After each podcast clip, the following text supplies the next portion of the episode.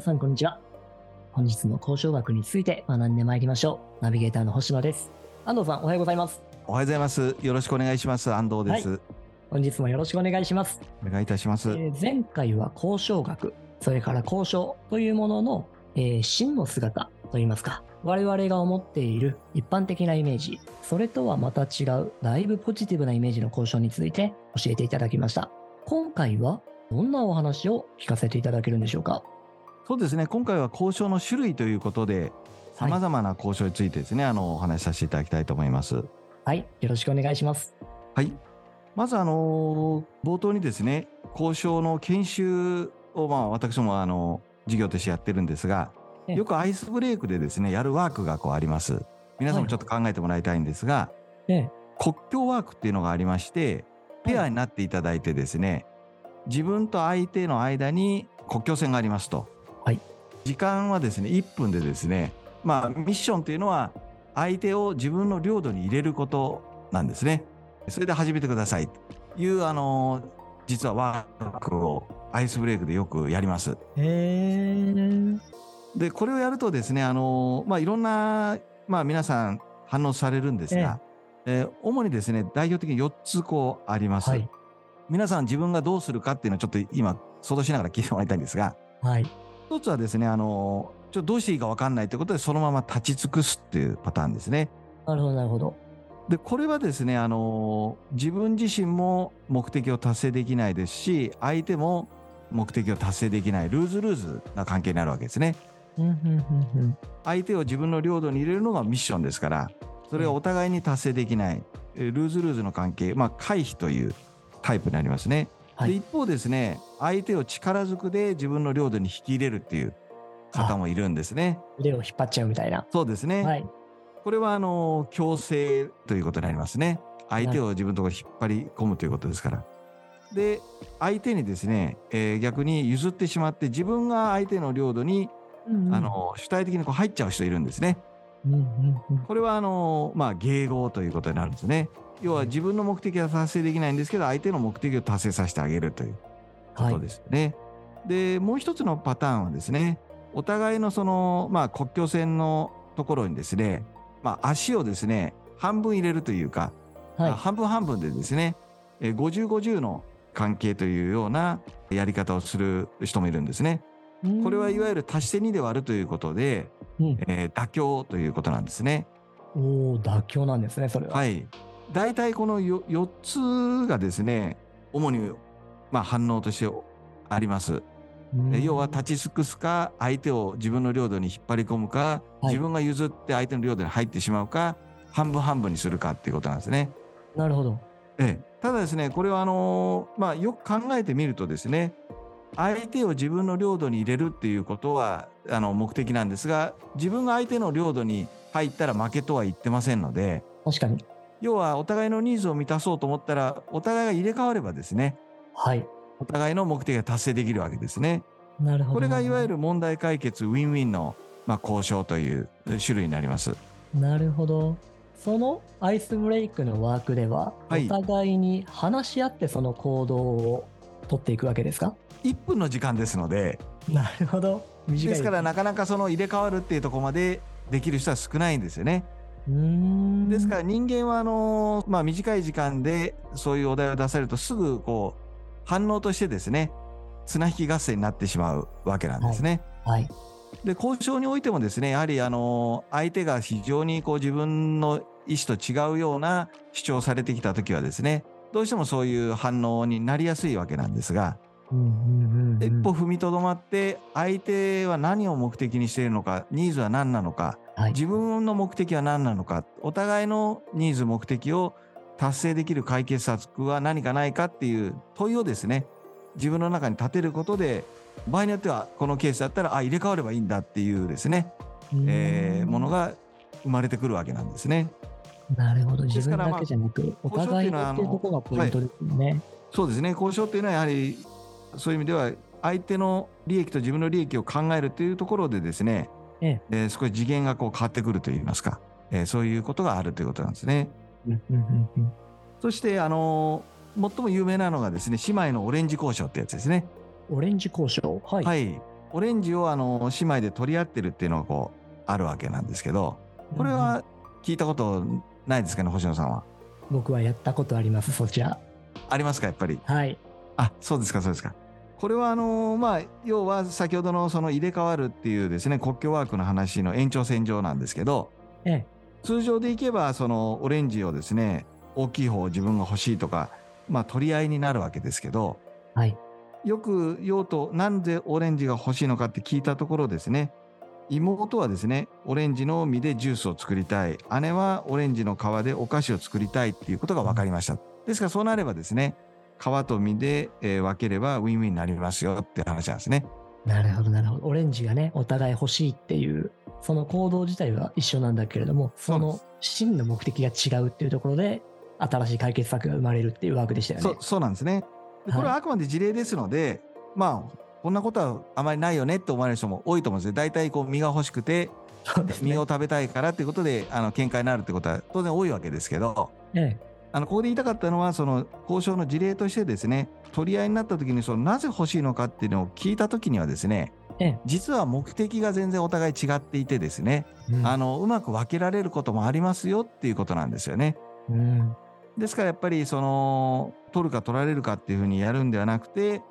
お互いのそのニーズを解決するっていう方向に話を持っていくっていうのが大事だという。そういうことなんですね。はい。やっぱりそのお互いのニーズをね、理解し合う、共有し合うっていうのは大事なんですね。そうなんですね。うんうんで一方でですねその、ね今はその交渉の反応っていうのをあの5つのですねパターンでお話ししましたが、はい交渉にはあの段階っていうのもこうあります。うん。はい。でこれがですね3つの、まあ、段階っていうのがあって1つはその奪い合い型というステージなんですがレベル1っていうふうに言ってますが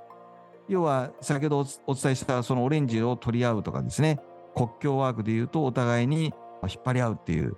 そういうこう奪い合い型の交渉ですね。はい。でこれはですね日常的によくある交渉になります。うんうんうん。イメージ湧きます。さらにですねそこからこうレベル2になりますと価値交換型ということで自分だけではなくて相手の利益も一緒にこう大きくしていこうという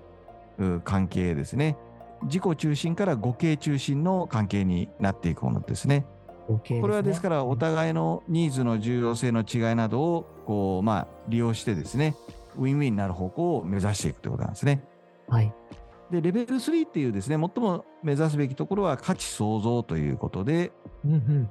これは自分の利益、お互いの利益っていうところから全体の利益っていうですね、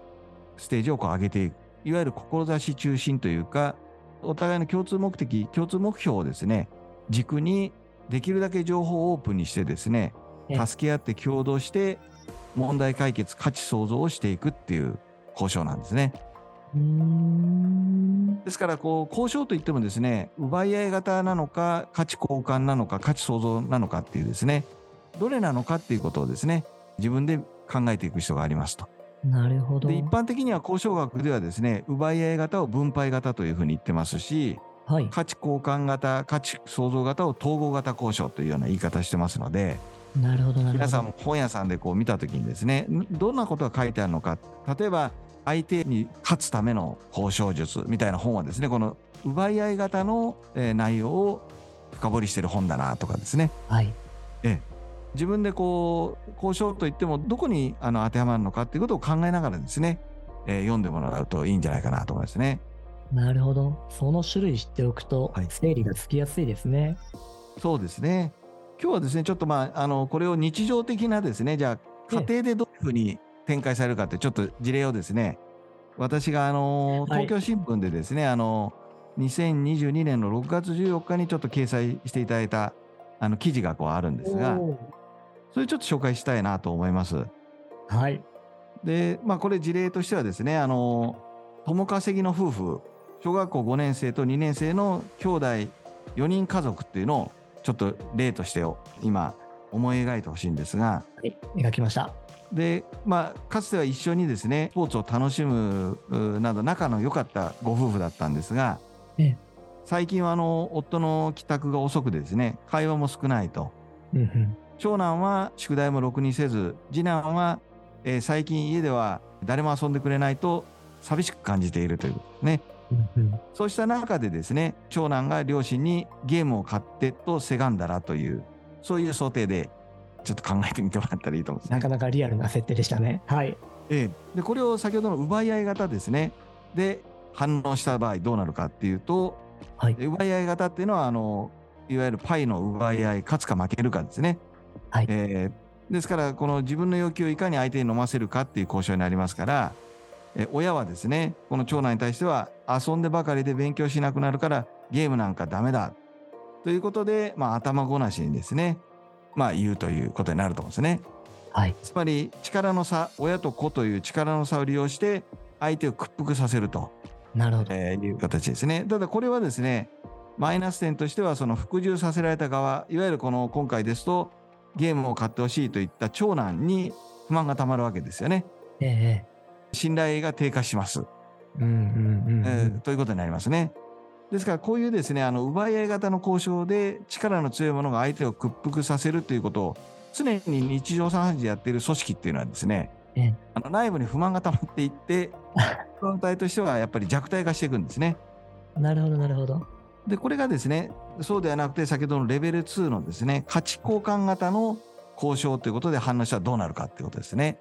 まあこれはですね家族でゲームを買うか買わないかを交渉する際にですねまずなぜ欲しいのかっていうことですね。まず背景をしっかり聞くということですね。これ先ほどお伝えしたと思うんですが、ええ。で例えばですねあの親として譲れない合理的な理由があるなら、まあ、それをしっかり伝えるっていうことも、まあ、大事だと思いますし、ええ例えばその毎日1時間勉強するならですね買ってあげてもいいよと、いいうような形で自分がそう親として1時間勉強してほしいというところとゲームを買ってあげるっていうのを価値交換していくと。えーいうこともあるのかなということですね。お互いのこう利害の違いを利用してですねうまく交換していくということですね。で価値創造型という最後の3つ目なんですが、はい。えーこれだとどうなるかっていうことなんですけどこれはあの、いわゆる共通目標をもとにですね問題解決策を作っていくということなんですね。ええでここで言えば例えば夫婦間の先ほどのスポーツ好きだったんだけどなかなかこう会話が少なくなっているっていうニーズがありますよね。ええあとその次男は誰も遊んでくれないとえーいう不満も持っていると。でですからその中でですね家族団らんの場を作って絆を深めるというようなですね例えば共通の目標っていうのをこう組み立てていくわけですね。はい。そうすると例えばですね親は家族みんなでスポーツができるゲームを買ってやらないかっていうふうに提案すると。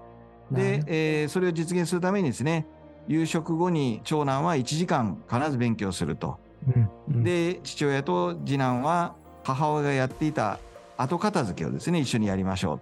うんうんうでそれが終わったら4人でその毎日1時間ゲームを楽しむのはどうだっていうような感じですねうーん。そうするとですねまあ例えばあの妻はですね子供たちにスポーツの腕前を見せられるチャンス早く帰ってきてと夫にですね帰宅を促すこともできますしええ。家族の一体感を強めるだけでなくて4人それぞれメリットを感じられるまあ解決策になってくるわけなんですね。なるほど。Wii スポーツとかですね。そうですね。はいです。から同じ今ケースであの奪い合い型と価値交換と価値創造っていうふうに分類しましたが、はいやっぱり反応の仕方でですねお互いの関係性とか得られるものとかですねあの雰囲気が全然変わってくるわけですね。ですからできるだけやはり価値、えー創造型の交渉を目指していくっていうのがですねはい。とても大事なことじゃないかなということでございます。なるほど。いや、具体的な事例とともにお話しいただいて、めちゃめちゃイメージできました。あよかったです。はい。ついついね、レベル1やってしまいますね。そうですねこれがやっぱり多いですからね。はい。でもそのレベル3目指してやっていけると、どんだけ豊かになるか、そこら辺もイメージ湧きましたね。よかったですありが。とうございます。では、今回はこんなところで、本日もお話しいただきどうもありがとうございました。ありがとうございました。また次回も、えーぜひお聞きください。失礼いたします。失礼します。